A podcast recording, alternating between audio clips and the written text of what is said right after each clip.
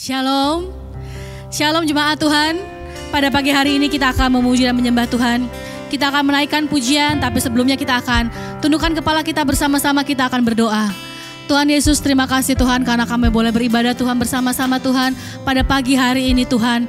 Engkau yang telah memberikan tubuh yang sehat Tuhan kepada setiap dari kami Tuhan. Sebentar kami akan mulai ibadah kami Tuhan. Kiranya Engkau pimpin Tuhan dari awal pertengahan hingga akhirnya Tuhan. Engkau yang juga memberkati Tuhan semua jemaat Tuhan, komunitas ini Tuhan, di mana pun mereka berada Tuhan. Apa pun Tuhan keadaan yang mereka hadapi Tuhan, Engkau yang tolong dan Engkau yang jamah Tuhan. Terima kasih Tuhan, kami serahkan Tuhan ibadah ini dalam tanganmu. Dalam nama Tuhan Yesus berdoa, haleluya, amin.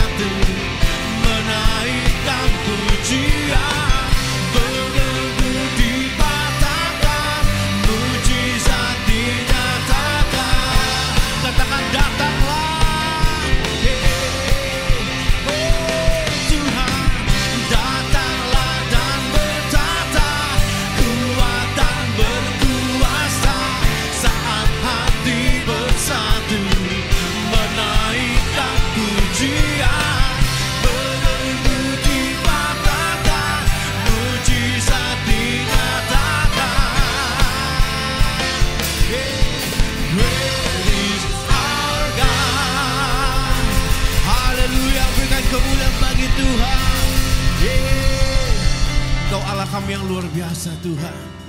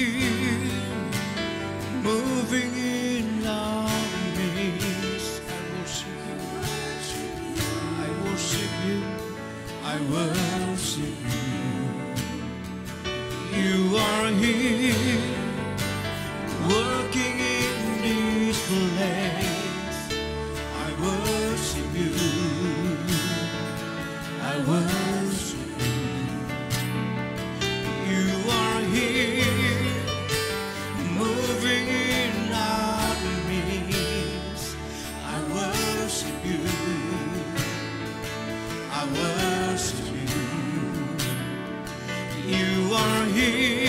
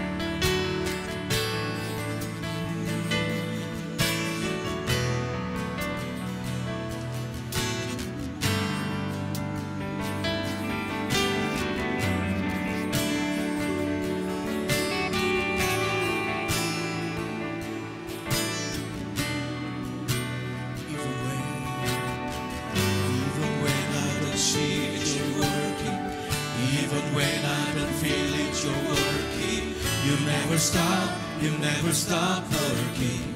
You never stop, you never stop working. Even when I don't see it, you're working. Even when I don't feel it, you're working. You never stop, you never stop working. You never stop, you never stop working. Even when I don't see it, you're working. Even when I don't feel it, you're working. You never stop, you never stop working. You never stop, you never stop working.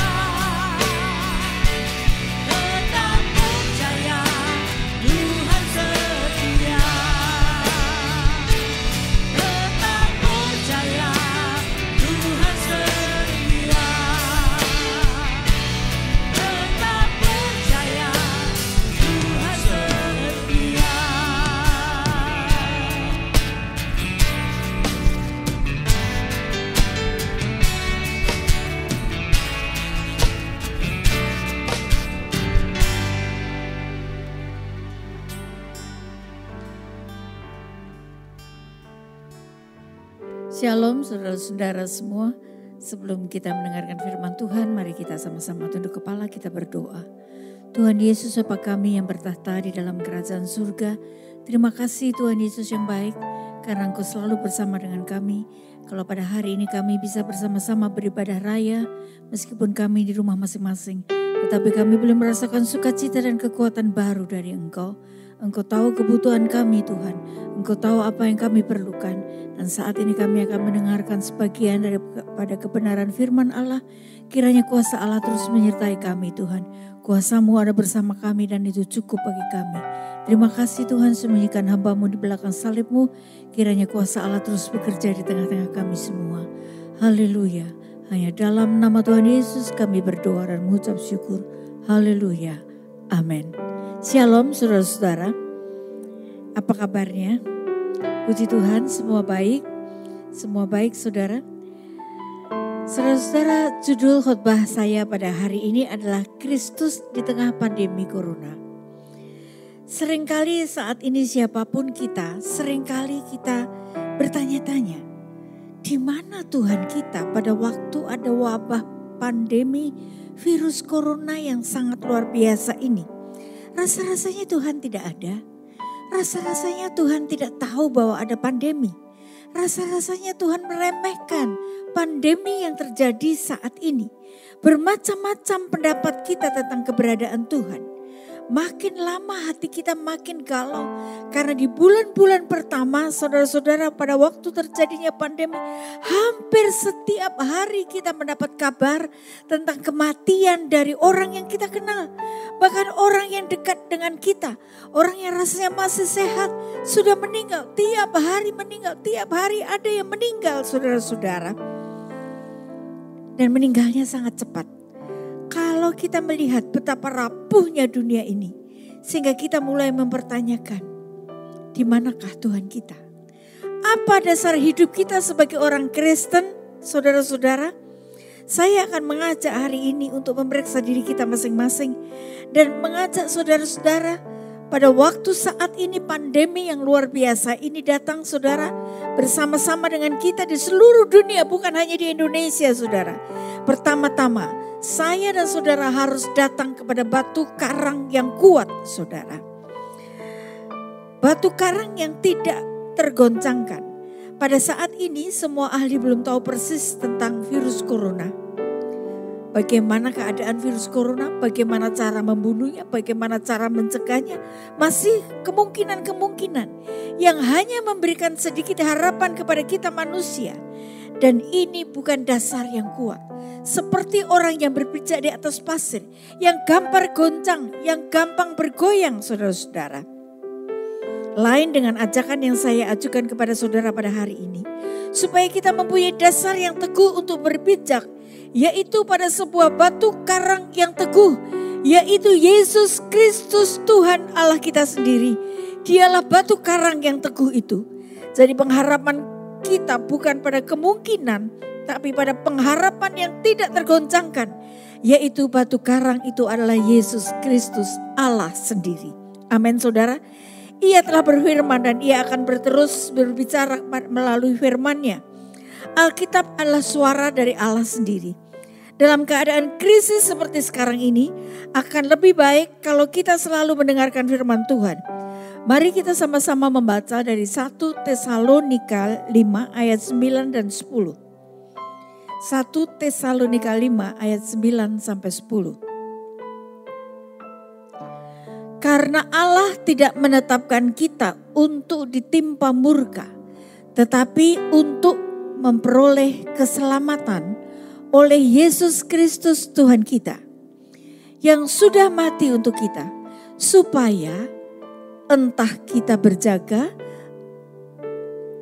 entah kita berjaga-jaga entah kita tidur kita hidup bersama-sama dengan dia saya akan ulangi ayat yang ke-10 yang sudah mati untuk kita supaya entah kita berjaga-jaga entah kita tidur maka kita hidup bersama-sama dengan dia.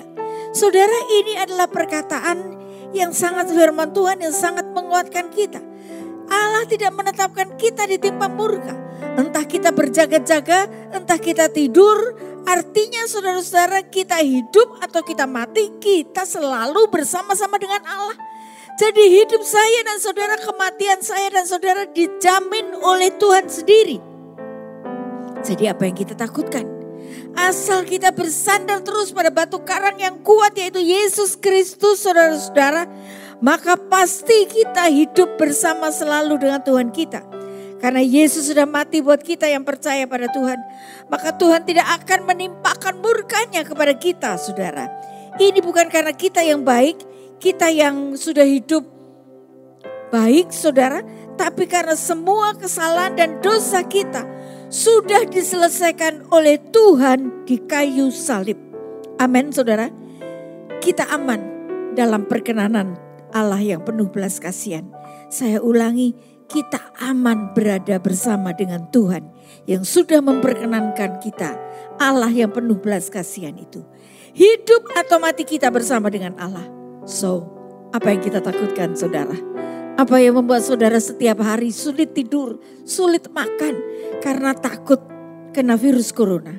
Pada saat krisis seperti ini saudara, juga bersama dengan Allah. Inilah batu karang yang teguh, tempat kita berpijak, bukan pasir yang gampang runtuh. Asal kita bersama dengan Tuhan. Pada saat krisis seperti ini, maka saya dan saudara aman adanya. Seringkali banyak orang Kristen yang bertanya di mana dia Tuhan kita pada saat krisis kesehatan dan ekonomi. Seperti sekarang ini. Ingat tempat kita berpijak adalah batu karang yang teguh. Dan pengharapan di dalam dia melampaui kematian. Adalah pengharapan yang sekarang di dunia ini melampaui kematian. Saudara bukan saja pengharapan di masa depan. Tetapi pengharapan yang sekarang ini yang kita alami dalam dunia. Ingat Tempat kita berpijak adalah batu karang yang teguh. Dan pengharapan di dalam Yesus Kristus melampaui kematian. Adalah pengharapan yang sekarang ini di dunia ini. Jadi pengharapan kita ini bukan saja di masa depan. Tapi pengalaman saat sekarang ini. Saudara-saudara, sangatlah kuat pengalaman yang kita alami pada waktu pandemi ini saudara-saudara. Kalau kita perhatikan dari awal terjadinya pandemi sampai sekarang ini kita makin lama makin kuat saudara. Amin. Pengharapan adalah kekuatan. Kekuatan di masa sekarang ini. Hingga mencegah kita untuk putus asa dan mengakhiri hidup kita ini. Dengan pengharapan kita jadi semangat kembali. Kita jadi semangat lagi untuk selalu setia beribadah kepada Tuhan. Karena itu yang diinginkan oleh Tuhan. Pada keadaan wabah virus corona ini saudara seperti sekarang ini yakinlah. Iya Tuhan kita terlibat di dalam kehidupan kita baik terhadap kesehatan kita, penyakit kita, nafas kita, denyut jantung kita, keadaan ekonomi kita. Dia ikut terlibat. Ia terlibat dalam segala sesuatu dalam hidup kita ini. Jadi sakit atau sehat, mati atau hidup, semua ada di tangan Tuhan. Hanya yang harus kita lakukan, tetap berhati-hati. Kita harus tetap waspada dan tetap percaya bahwa yang berpijak kalau saya dan saudara berpijak pada batu karang kita yang teguh dan kuat itu yang tidak bisa tergoncangkan, yaitu Tuhan Yesus, maka hidup saya dan saudara aman di dalam Dia. Amin, saudara. Yang pertama, datanglah pada batu karang yang teguh, yaitu Yesus Kristus. Yang kedua, saudara, dalam keadaan pandemi seperti ini, saya dan saudara perlu iman yang tidak tergoncangkan. Saya ulangi, yang pertama datang pada batu karang yang teguh yaitu Yesus Kristus sendiri. Yang kedua, saya dan saudara dalam keadaan yang sesulit apa pun saudara perlu iman yang kuat yang tidak tergoncangkan.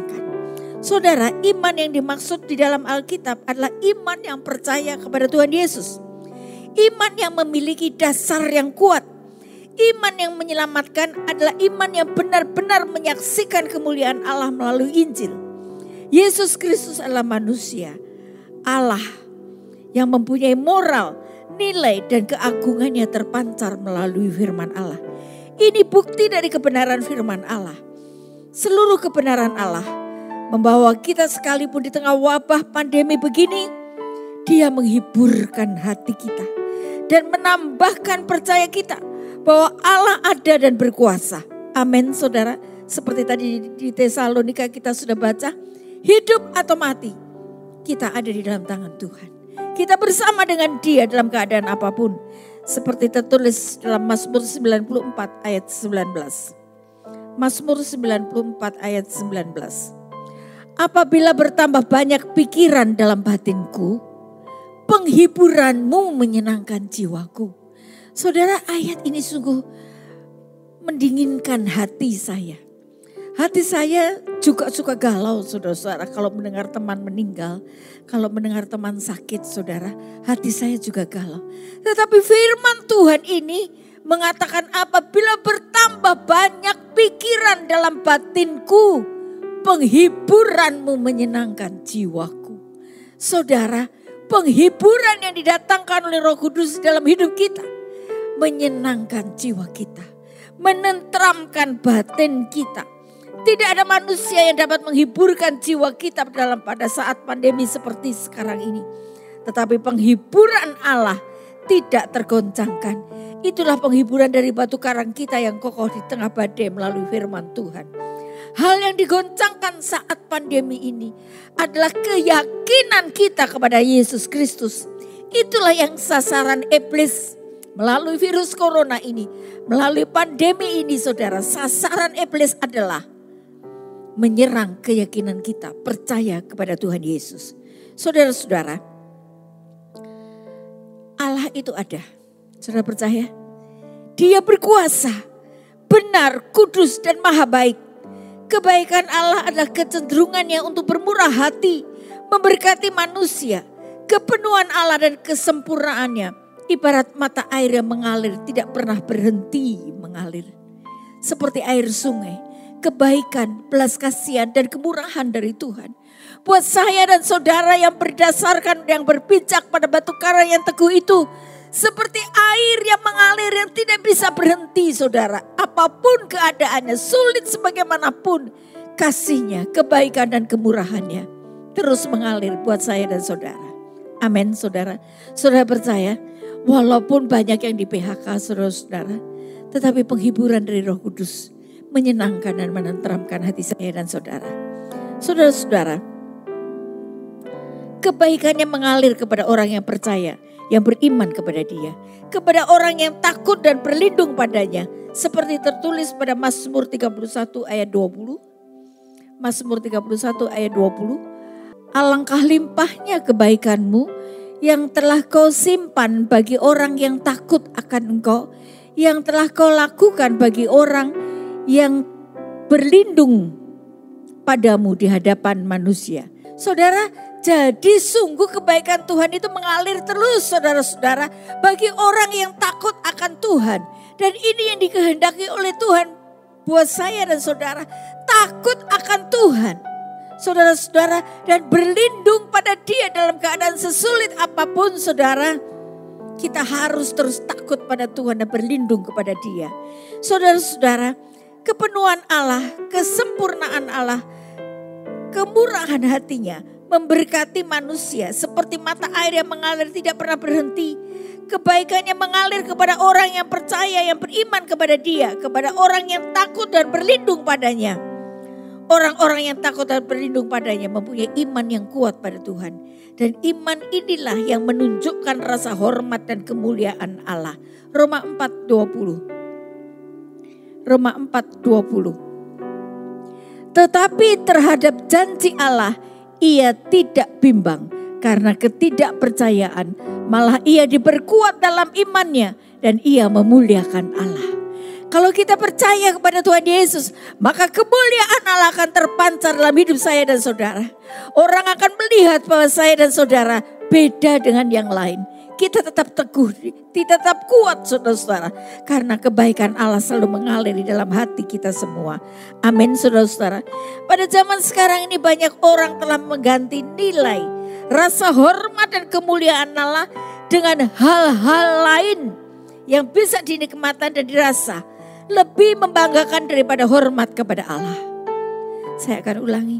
Pada zaman sekarang ini, orang sering kali menggantikan saudara-saudara nilai rasa hormat dan kemuliaan Allah dengan hal-hal lain yang bisa dinikmati dan dirasa lebih membanggakan daripada hormat kepada Allah. Kita baca Roma 1 23 dan Roma 3 23. Roma 1 23. Mereka menggantikan kemuliaan Allah yang tidak fana dengan gambaran yang mirip dengan manusia yang fana. Roma 3 23. Karena semua orang telah berbuat dosa dan telah kehilangan kemuliaan Allah. Saudara, zaman sekarang ini orang berbuat dosa sudah nggak malu-malu lagi. Terang-terangan di depan banyak orang saudara mereka berbuat dosa dan menggantikan kemuliaan Allah dengan hal-hal yang mereka anggap membanggakan diri mereka dengan materi mereka, dengan kedudukan mereka, dengan kekuasaan mereka. Saudara harus tahu dan sadar bahwa hal inilah yang membuat murka Allah turun atas manusia. Mereka menghina Tuhan, mereka meremehkan Tuhan Allah. Hingga Tuhan menganggap kita manusia patut dihukum. Supaya saya dan saudara sadar akan kesalahan dan bertobat. Mengapa ada pandemi? Di mana Tuhan pada waktu pandemi? Dia ada saudara. Dia terlibat dalam pandemi ini saudara. Dia terlibat dalam pandemi ini saudara. Saudara harus tahu akan hal itu. Dia merasa diremehkan, dia merasa direndahkan, dia tidak dihormati lagi oleh manusia. Dan dia ingin saya dan saudara bertobat merendahkan hati, berkata bahwa kita penuh dengan dosa. Saudara makin hari dosa makin bertambah-tambah dengan terang-terangan di hadapan manusia, saudara.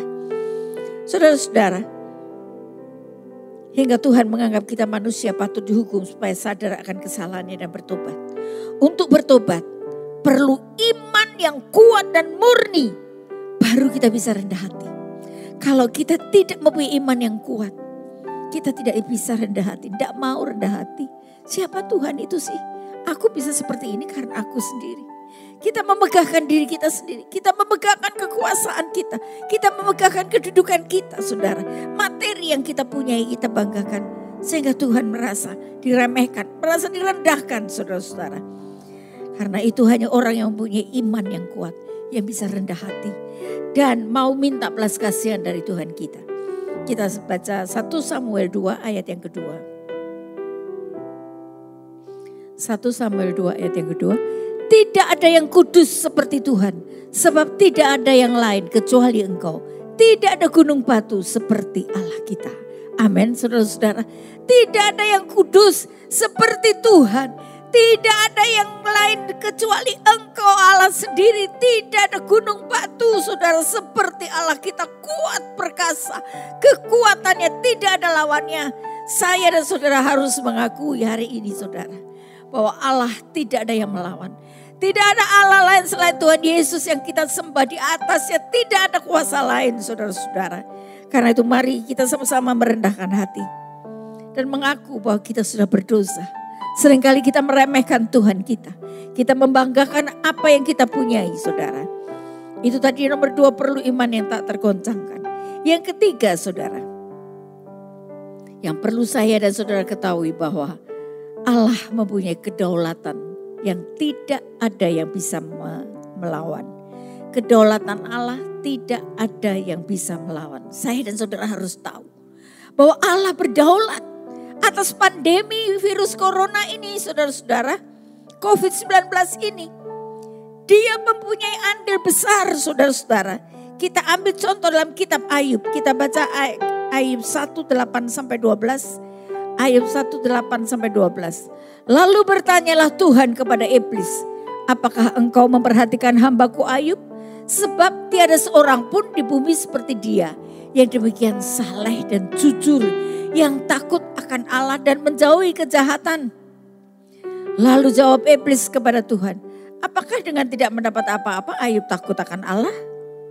Bukankah engkau yang membuat pagar sekeliling dia dan rumahnya serta segala yang dimilikinya?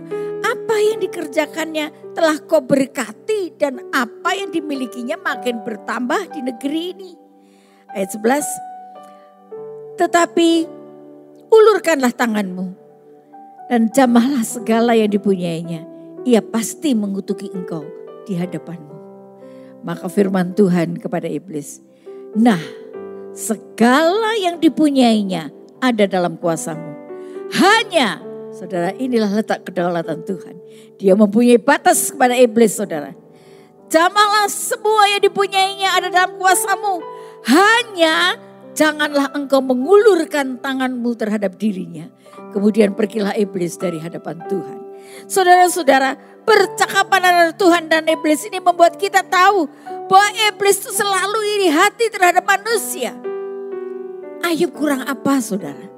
Dia orang yang saleh, takut Tuhan, tidak pernah melakukan kejahatan saudara-saudara. Dia memang orang yang diberkati luar biasa kayanya saudara-saudara. Ayub orang yang sangat saleh saudara-saudara. Dan itu diiri oleh iblis. Terang saja dia ada dalam keadaan baik karena engkau melindungi dia, memagari dia. Engkau memberkati usahanya, engkau memberkati segala yang dilakukan oleh Ayub. Saudara-saudara, Iblis bilang, coba kalau engkau tidak melindungi Ayub, pasti dia akan menghujat engkau. Tapi Tuhan tahu seberapa besar ketaatan Ayub kepada Tuhan. Tuhan tahu persis saudara-saudara seberapa besar iman Ayub kepada Tuhan. Betapa taatnya Ayub kepada Tuhan. Dan kita juga sadar bahwa kemuliaan kedaulatan Allah atas kehidupan manusia. Pada ayat 12 tadi saya sudah tekankan, di sini ada perkataan hanya, saudara-saudara, itulah letak kedaulatan Tuhan. Segala yang dipunyai ada dalam kuasamu. Hanya janganlah engkau mengulurkan tanganmu atas dirinya ada batasan yang Tuhan berikan kepada iblis. Dan iblis tidak bisa melanggar kedaulatan Allah ini. Begitu juga dalam wabah pandemi virus corona kali ini saudara. Tuhan pasti tegakkan kedaulatannya. Ada perjanjian antara Allah dengan iblis. Ada batas yang sudah didirikan oleh Allah melindungi saya dan saudara yang takut dan berlindung kepada dia. Iblis tidak berani melanggar kedaulatan Allah ini. Dia tidak bisa dan melanggar kedaulatan Allah ini. Seperti tertulis dalam 1 Petrus 1 24 25. Sebab semua yang hidup adalah seperti rumput dan segala kemuliaannya seperti bunga rumput. Rumput menjadi kering dan bunga gugur. Tetapi perhatikan baik-baik. Firman Tuhan tetap untuk selama-lamanya. Inilah firman yang disampaikan Injil kepada kamu. Semua lenyap saudara. Saya dan saudara juga akan lenyap suatu hari. Kalau sudah selesai tugas kita di bumi ini, dia memanggil kita untuk kembali ke rumah Bapa. Tetapi ada satu yang tidak pernah tidak pernah hilang saudara. Yaitu firman Tuhan. Firman Tuhan tetap untuk selama-lamanya. Amin saudara-saudara. Firman Tuhan juga tidak bisa dibatalkan. Dan Allah itu benar dan adil. Kita baca Mazmur 19 ayat yang 10. Takut akan Tuhan itu suci. Tetap ada untuk selamanya. Hukum-hukum Tuhan itu benar. Adil semuanya. Lebih indah daripada emas. Bahkan daripada banyak emas tua. Dan lebih manis daripada madu bahkan daripada madu tetesan dari sarang lebah. Saudara-saudara, firman Tuhan itu tidak pernah berubah.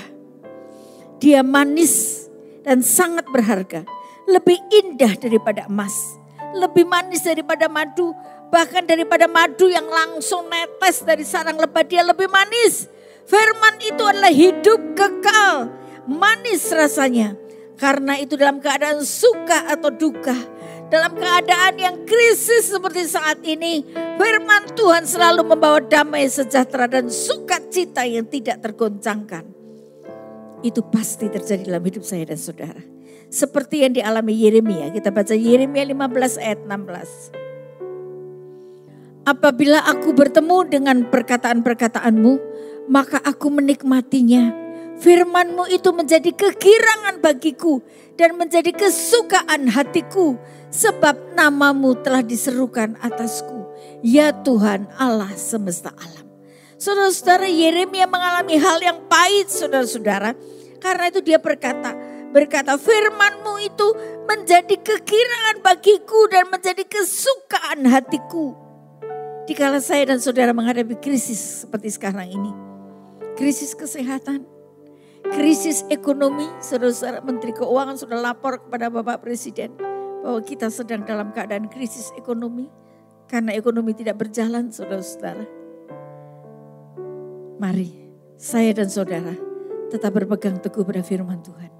Karena itulah yang menjadikan kita girang, menjadi kesukaan hatiku. Namamu telah namamu telah diterukan atasku ya Tuhan Allah semesta alam. Menjadi kegirangan, firmanmu menjadi kegirangan bagiku dan menjadi kesukaan hatiku. Kita baca 2 Korintus 6 ayat 10. 2 Korintus 6 ayat 10. Sebagai orang berduka cita, namun senantiasa bersuka cita sebagai orang miskin namun memperkaya banyak orang. Sebagai orang tak bermilik sekalipun kami memiliki segala sesuatu. Saudara dalam keadaan duka cita, dalam keadaan yang krisis seperti saat ini. Tetap ada sukacita dalam hati saya dan saudara. Amin saudara. Puji Tuhan saudara-saudara. Dalam keadaan krisis ekonomi. Dalam keadaan duka cita. Tetap ada sukacita. Ingat baik saudara-saudara Walau di tengah krisis seperti sekarang ini. Firman Tuhan yang manis tidak pernah hilang. Ada duka cita. Tapi kalau kita tetap bisa bersandar terus kepada batu karang yang teguh itu. Sukacita ada pada kita. Karena kita tahu bahwa kedaulatan Allah membatasi gerak dari iblis melalui virus corona. Karena itu jangan tinggalkan Tuhan Yesus. Meskipun saya dan saudara belum bisa datang ke gereja, bertemu bersama-sama saudara. Saya sendiri juga rindu bertemu dengan saudara-saudara semua. Saudara, tetapi kalau kita masih bisa online seperti sekarang ini, kita mengucap syukur kepada Tuhan saudara-saudara. Karena kita tahu pada saat duka cita, ada sukacita di dalam hati kita saudara. Kita tahu bahwa kedaulatan Allah membatasi gerak iblis melalui virus corona ini dia berusaha menurunkan keyakinan kita melemahkan iman kita percaya kita kepada Tuhan Yesus saudara. Karena itu jangan tinggalkan Tuhan Yesus. Jangan andalkan yang kita punyai saudara. Meskipun seolah-olah kita bilang, dah lama amat ya. Sudah masuk bulan ke Maret ya mulai Maret, April masuk bulan ketiga saudara ya. Kita di karantina saudara-saudara. Lama amat saudara-saudara. Tuhan Yesus di mana sih ini? Mengapa kaki singa dari Yehuda lama amat menginjak habis virus corona? Tetapi ingat, kedaulatannya juga tidak bisa dilanggar. Dia membatasi gerak iblis. Dia berkata kepada iblis, jangan jamah sekalipun, sedikit pun diri dari anak-anak pilihanku mereka yang takut dan berlindung kepadaku, jangan pernah engkau jamah. Itulah batasan kedaulatan dari Allah. Iblis tidak bisa melanggar. Karena itu saudara, jangan jauhkan diri saudara dari Tuhan Allah kita. Mari kita terus dekat sama dia, saudara-saudara. Kedaulatannya tak bisa dilanggar. Dia menjaga jiwa-jiwa kita yang tetap ada di dalam Yesus Kristus. Kemuliaan Allah akan bersinar dalam hidup kita. Sekalipun kekurangan, tapi jemaat tetap setia menabur. Saya sungguh sangat terharu pada waktu jemaat menabur, saudara-saudara dapat dipakai untuk membeli paket sembako diberikan kepada mereka keluarga-keluarga yang sedang mengalami kekurangan krisis ekonomi. Saudara-saudara, di saat kita kekurangan kita masih bisa menabur. Dan Tuhan tidak buta. Dia membalas berkali lipat kepada semua orang yang setia kepada dia. Amin saudara. Kedaulatannya dengan mudah dapat menghentikan virus corona. Dengan mudah kekuasaannya dapat menghentikan virus corona dalam sekejap. Meskipun sekarang belum dilakukan. Ini adalah kedaulat Tuhan, kedaulatan Tuhan. Tuhan yang menghendaki semua terjadi. Allah itu maha bijaksana dan maha pengatur. Ia berdaulat atas pandemi ini. Karena itu jangan biarkan ketakutan. Dan putus asa membuat kita meragukan keberadaan Allah kita. Tidak ada satupun kuasa di luar dia yang bisa menggagalkan dan membelokkan keputusan Allah. Segala sesuatu terjadi karena Allah menghendaki terjadi. Amin saudara. Seperti tertulis dalam Yesaya 46 ayat 9 dan 10. Ingatlah hal-hal yang dahulu dari sejak purbakala. Bahwasanya akulah Allah dan tidak ada yang lain. Saya ulangi, Akulah Allah dan tidak ada yang lain. Akulah Allah dan tidak ada yang seperti aku. Yang memberitahukan dari mulanya hal yang kemudian. Dan dari zaman purbakala apa yang belum terlaksana. Yang berkata keputusanku akan sampai. Dan segala kehendakku akan kulaksanakan. Luar biasa kekuasaan dari Allah yang kita sembah saudara-saudara. Tidak ada satupun yang menghalangi kekuasaan Allah. Tidak ada satupun yang bisa membelokkan. Tidak ada Allah lain di atas Allah kita. Juga seperti tertulis dalam Daniel 4 ayat 35. Semua penduduk bumi dianggap remeh. Ia berbuat menurut kehendaknya terhadap bala tentara langit dan penduduk bumi. Dan tidak ada seorang pun yang dapat menolak tangannya dengan berkata kepadanya, apa yang kau buat? Saudara kita tidak bisa berkata kepada Tuhan, mengapa kau diam saja Tuhan? Apa yang sedang kau buat? Tuhan lagi jalan-jalan ke mana ini? Saudara kita tidak bisa berkata seperti itu. Karena semua ada di dalam kuasanya. Di dalam tangannya yang berkuasa itulah saudara-saudara letak kedaulatan. Kita baca ulangan 32 ayat 39. Lihatlah sekarang bahwa aku, akulah dia tidak ada Allah lain kecuali aku. Akulah yang mematikan, yang menghidupkan. Aku telah meremukkan, tetapi akulah yang menyembuhkan. Dan seorang pun tidak ada yang dapat melepaskan dari tanganku. Saudara, tidak ada Allah lain selain dari Allah. Mari kita tetap sembah Yesus. Saudara-saudara, tetaplah intim dengan dia. Karena kalau kita intim dengan dia, roh kudus selalu memenuhi hati saya dan saudara. Maka iblis tidak berani dekat-dekat sama kita. Ada tembok yang membatasi sekeliling saya dan saudara dan keluarga kita semua saudara-saudara. Mari saudara-saudara, kita sama-sama bertobat hari ini. Belajar merendahkan hati di hadapan Tuhan. Dan akui dia dalam semua tingkah laku kita dan berkata seperti dalam Yakub 4 ayat 15. Yakobus 4 ayat 15. Sebenarnya kamu harus berkata, jika Tuhan menghendakinya, kami akan hidup dan berbuat ini dan itu. Jadi kita tidak bisa berkata, saya mau ke mana, saya mau ke mana. Saudara-saudara nggak bisa. Tapi kita harus berkata, kalau Tuhan menghendaki, saya mempunyai rencana seperti ini. Saya mempunyai rencana seperti itu. Itu artinya kita rendah hati dan mengakui kedaulatan Tuhan. Semua bergantung kepada Tuhan.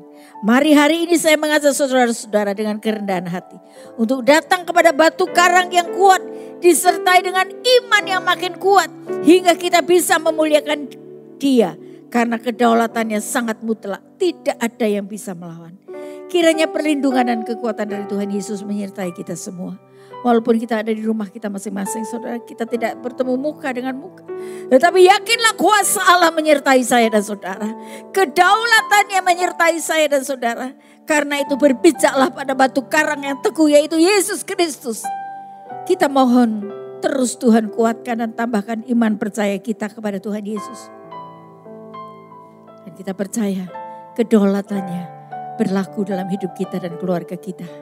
Kita selalu berdoa supaya kita dikuatkan oleh Tuhan. Kita menyembah dia. Mari kita tutup ibadah kita hari ini saudara-saudara. Dengan sama-sama berdoa. Mungkin ada saudara-saudara di rumah yang ingin didoakan. Saudara boleh angkat tangan saudara. Di tempat saudara masing-masing. Kalau ada yang sakit. Kalau ada yang belum percaya kepada Tuhan Yesus. Mari saudara-saudara angkat. Saudara boleh angkat tangan. Saya akan berdoa buat saudara. Tuhan Bapa kami yang bertahta dalam kerajaan surga. Engkau melihat tangan-tangan yang terangkat di rumah mereka masing-masing. Tuhan, jamakanlah tanganmu yang berkuasa, daulatanmu yang luar biasa. Tidak ada lawannya di muka bumi ini dan di mana pun saja Tuhan. Kedaulatmu sungguh luar biasa. Kekuasaanmu sungguh luar biasa. Berlaku dalam hidup kami. Karena itu tangan-tangan yang terangkat yang belum percaya kepada Tuhan Yesus. Engkau jamah Tuhan. Buka hatinya. Buka selubung hatinya dalam nama Tuhan Yesus. Dan terima Yesus sebagai Allah dan Juru Selamat. Dan kalau ada di antara mereka yang sakit, Engkau jamakan tanganmu Tuhan. Cukup sepatah kata dan dia akan sembuh Tuhan. Virus corona tidak berani menjamah, tidak berani mendekati dalam nama Tuhan Yesus. Kami patahkan dan hancurkan virus corona. Terima kasih Tuhan. Engkau Allah yang maha kuasa yang selalu menolong kami. Tuhan, setiap saudara yang mengikuti ibadah pada hari ini saudara. Tuhan, beri perlindungan dari segala penyakit. Pulihkanlah ekonomi mereka. Pulihkanlah usaha mereka, saudara Tuhan. Pekerjaan bahkan lebih dari semula engkau pulihkan keadaan ekonomi mereka. Tuhan, tidak ada yang miskin, tidak ada yang bodoh di jemaat ini Tuhan. Mereka selalu muliakan engkau dalam hidupnya. Terima kasih untuk kebaikanmu. Engkau bungkus semua jemaatmu yang ada di mana-mana Tuhan. Dengan kuasa darah anak domba Allah. Lindungilah kami semua. Tuhan tanpa engkau kami tidak bisa lakukan apa-apa. Tetapi karena ada engkau dengan kekuasaanmu yang besar Tuhan. Kami tetap seperti apa yang kau ada saat ini. Seperti yang kau inginkan Tuhan. Kami percaya engkau menolong kami. Mencukupkan hari lepas hari dengan heran. Engkau berkati setiap orang yang sudah berkorban untuk engkau Tuhan. Namamu dipermuliakan. Namamu ditinggikan Tuhan. Terima kasih Tuhan. Engkau berkati mereka yang sudah melayani pada hari ini. Baik WL Singer, pemain musik, sound system, tim media. Engkau berkati mereka semua Tuhan. Dan sekarang, saudara-saudara yang saya kasihi, mari kita angkat kedua tangan kita.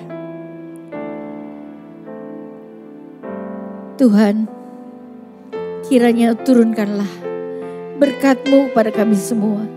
Kiranya tiap-tiap saudara yang ada di rumah yang mengangkat kedua tangannya Turunkanlah anugerah Allah berkat Allah yang makin hari makin melimpah dalam hidup kami semua.